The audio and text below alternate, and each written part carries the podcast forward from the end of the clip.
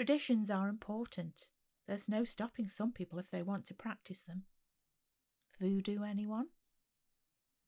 Hi, and welcome to the Dark Christmas Tales Advent Calendar. This tale is called Family, written by Angela Blythe and read by the author. You know that old saying of timing is everything? Well, someone should have told my husband, as his timing was shocking. When he proposed, he turned up with the ring and a surprise spa trip on a day that I had come down with chickenpox. On the day he decided to give his job up because he was so unhappy there, I told him that the roof had collapsed in the bedroom. And on the day he died, it was his birthday, the 1st of December. I know that one wasn't his fault, but it was just typical of him typical of David. But I loved him, and I had since the day I met him.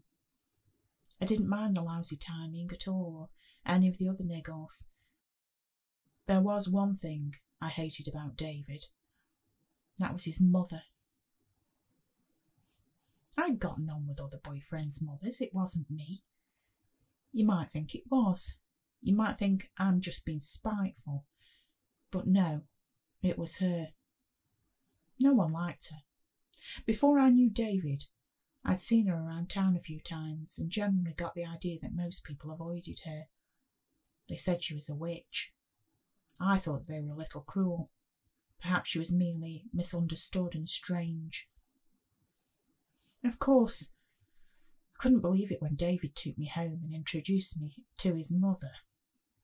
After knowing her now for five years, being able to call her my mother in law, I can honestly say the people in the centre of town are wrong. They underestimated how evil she is. She's so much more than a witch. She's a powerful voodoo witch. I knew some of the things she was capable of, or thought she was. Her name was Meritane, and she was born in Haiti where voodoo was widely practiced. She and David's father had come here just before David was born. A week after David was born, his father had died. I always had the idea that that was where he had inherited his impeccable timing. Meritane was, shall we say, very civil with people. Civil probably to the point of being cold and distant. David didn't seem to notice. It had always been her way. On the other hand, I did see that she was very over the top with him. She was continuously showering him with kisses, hugging him, making him sit next to her on the sofa. Perhaps I should have ended the relationship there and then, but I didn't want him or our relationship to suffer because of his mother. I also thought that ending it would have made her incredibly happy, so I kept seeing him. When we decided to get married, Meritane wasn't happy. One time I got home from work and my flat had been broken into. Strangely, I couldn't find what they'd taken. My jewellery, all the electricals, everything was still there. It wasn't until a couple of weeks later that I found it. After my break in, my possessions had actually increased, not decreased. It was a bundle of weird and creepy items feathers, skin, herbs, and a bone, tied together with black string. It smelled nasty. I didn't know what it was and was about to call the police when David stopped me. He knew what it was. It was a voodoo awonga. What? I asked. A voodoo awonga it supposedly has an evil spirit inside, although some of them are supposed to be good luck, David said. I could tell by how he was holding the thing by its string that he didn't want to touch it properly. But not that one? I asked. No. This is a death awonga, David said. How do you know so much about it? I asked. David explained to me that when his mother had come here from Haiti, she was already a powerful voodoo queen. Like a kind of high priestess. She continued to practice her religion once she was here. David said it comforted her when his father had died. Meritane hadn't remarried, but instead had thrown herself wholeheartedly into voodoo. She had many followers here, people who were Haitian natives themselves, and others who came from other countries and already practiced. She had tried to train him, saying that it was his duty to take her place when she died. When he was a young boy, she regularly exposed him to their practices, their rituals, and he saw what they could do. That is how he knew what an Awanga was. That was how he knew he didn't want to follow in her footsteps. So getting back to this, I said, taking the Awanga from him. Are you saying that your bloody mother broke in and put this, this death wish, under my bed? David thought for a moment. There was no defending her. Yes, I will speak to her, David said. No, I said after a moment's thought. Let your mother think it's still here and working. She might do something worse to me or to you. I don't know, get violent or something, I said. David shook his head. She wouldn't do that. She's just a little too possessive, that's all, David said.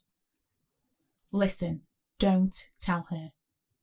Let's get married as quickly as we can and in secret, I said. No, it would break her heart, David pleaded. Break her heart, or I'll break yours. It will be the last you see of me. You have to support me in this, I said. David knew I wasn't messing about. He was unfortunately in the middle of two powerful females, both pulling at him. Within two weeks, we were husband and wife. He moved in with me, but remained on good terms with his mother. I didn't go and visit. She wasn't bothered. He never told her that I had found the death Awanga. Meritane thought it was still working. We were happy for just over two years. On the 1st of December, David was driving home from work when he was involved in a nine car pile-up on the motorway. He was killed instantly. They wouldn't let anyone see the body. David's injuries were too terrible and mainly to his head. He was identified by his dental records. I didn't tell Meritane. I don't know how she found out, but she did. From then on, I was under siege at home. Phone calls, people coming to the door, speaking up for her, all her voodoo friends. They did not ever catch me in the best of moods. And do you know what they wanted? They wanted to put things in the coffin. They insisted that these charms or types of Awanga must go in there. His mother even tried to force the undertaker to put them in, against my knowledge. He told me. But what infuriated me the most was the fact that I had decided that he should be cremated, and they said that it was against their religion. I fought for my rights as a wife, but a document was produced in his writing, signed by him years ago, which stated that he wanted to be buried. So buried he was. Standing on one side of the coffin was me, my family, and our friends. The other side was the wailing, lamenting rabble of Meritane and her friends. I hated them, hated what they were doing at my husband's funeral, and I was so ashamed that my friends and family had seen it. Later that evening, when all the mourners had gone, I had a call from the undertaker he said that he could tell that something was wrong with one of his staff. They had avoided him and couldn't look him in the eyes. Finally, this evening, he had got the truth out of him. Meritane had waited for him one evening, pleaded with him to put the good luck charm in the coffin. She said that we didn't get on, so I was just denying her family their proper rights. He had agreed to do it behind the senior undertaker's back. Since then, he had been worried about being found out. He had wished he hadn't done it, and thought he would lose his job. The undertaker had given him a written warning, but thought I ought to know. I was furious with him. He had given me this news on the day of my husband's funeral. I took my frustrations about Meritain out on the Undertaker, and I shouldn't have. I was wrong about that. I never thought that I would be standing in a graveyard alone late at night by choice, but that night I did. I went to talk to David, without the cacophony of Meritain and her voodoo followers. I half expected to see her there. In fact, I was positive that I would. Because of this, I came from the back of the graveyard through the unkept parts, the brambles and leafless winter foliage. I thought that if I saw her there, I could hide until she was gone. That's why I was surprised and delighted to see that there were no people silhouetted against the moon by David's grave. We could finally be alone together on this sad day. It was a dark night, even though the moon was full. It was cloudy and depressing, which is how the world felt right now. When I got close to the grave, I saw that there were piles of earth at the side. That was strange. I'd seen them begin to fill it in earlier. Had they stopped after doing half a job? There was an awful lot left to go, I noticed. I walked closer until I was next to the opening. I began to think about what I was going to say. I looked up at the moon, closed my eyes, and my head full of thoughts, I began to speak. My darling David, I miss you so much. I want you back in my arms. I need to see you walk through the door. Life is unbearable without you by my side. I don't know how I will get through the next few hours without you, never mind the rest of my life. We were happy. I'm so glad for both of us about that. I'm grieving now about the life we would have had too. The children, the grandchildren, I uttered. Tears were now stinging my eyes, and it was too painful to keep them shut. I opened them, and for a moment I couldn't work out what I was looking at. I could see an expanse of white, reflected in the moonlight at the bottom of the hole. I carried on staring. One part of my mind then knew what I was looking at. The other part kept saying it wasn't true. I was looking at the inside of my husband's coffin, and it was empty. I was struggling to breathe. All my essential functions seemed to have stopped. I wanted to step back and close my eyes, but I couldn't. The moment I thought of the answer, all functions did come back. Meritain. I began to march back to my car, all the time thinking about what I was going to say. Should I ring the police? No, I had to be sure. But I was sure. I had to catch her in the act. I mean, what did she want with him? He was dead, for God's sake. Did she intend to keep his corpse? Was she going to keep him in a glass case like Snow White? What if she was going to cut him up and use him in her spells? He wasn't hers any more, he was mine. And I was taking him back. I parked down the street from her house. There were quite a few cars in the street, unusual as most people parked in their drives. Her home had its curtains shut, but she either had her lights off or there was very little light in there. Luckily, I knew where the spare key was. Meritain left it for David. I checked under the plant pot, it was still there.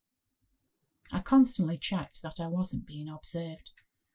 As I had buried my husband today, I was already in black, which helped considerably. I listened at the living room window and could hear a low murmuring. There was a rattle every so often, like something being shaken.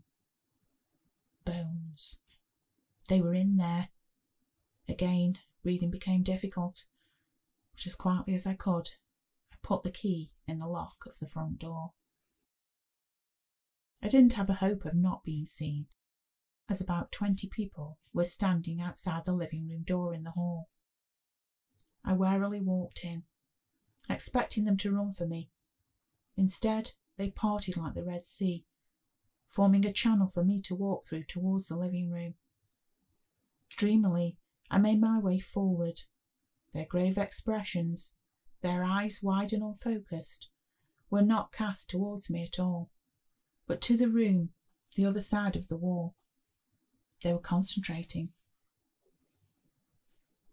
Inside the room, there were about twelve people, all lit by candlelight. Thirteen, if you counted my dead husband on the sofa. Twelve of them were naked, all older people, their bodies painted. Most of them had their eyes rolled up in their heads, the whites fully exposed. They were all chanting in a language I did not know. A male high priest was above my husband's corpse, shaking a rattle of many bones up and down his body. Maritain wailed and shouted every so often, seemingly at David. She made strange movements with her arms. As for David, at first I could only see his feet from my position at the door. As I moved forward, I saw more of his body, still in his funeral suit that I had taken to the undertaker's. He seemed to have lost a hand in the crash, and one leg didn't look right. Around his neck was an awonga, a red one. Above that, more red, where his face used to be. No jaw, no nose. His eyes looked intact, and so did his forehead. At the top of his head, there was a good chunk of skull and scalp missing. They were right to give him a closed coffin. The whole party in the house seemed to shake in unison. I felt that this ritual, or whatever they might call it, was coming to a crescendo. The candlelight flickered. Even though his injuries were so terrible, I could not take my eyes away from what was left of David's face. My David. The dim flickering light made it look like he was moving. They continued to shake in the room. Maritain was making an awful caterwauling sound, and I was sure the neighbours would hear this. Then there was immediate silence. My ears rang with a sudden change with the next flare of the candle, I really did see him move. His head, oh so very slowly, turned on the sofa towards me. As he opened his dead eyelids, I could see that his eyes were intact, and he looked at me. I don't know how long I stared at him, at his unblinking eyes, at his tongue that lolled out, at the fluid that was seeping from the hole that used to be his mouth. I still loved him. I hadn't noticed Maritain move to my side until she put her hand on my shoulder. Go to him, she nodded. I still need grandchildren. The bloodline cannot be severed. And I did. That was a dark Christmas tale, written and read by Angela Blythe. I hope you enjoyed it. If you want to find out more about further stories in this series or my other work, please go to www.angelablythe.com.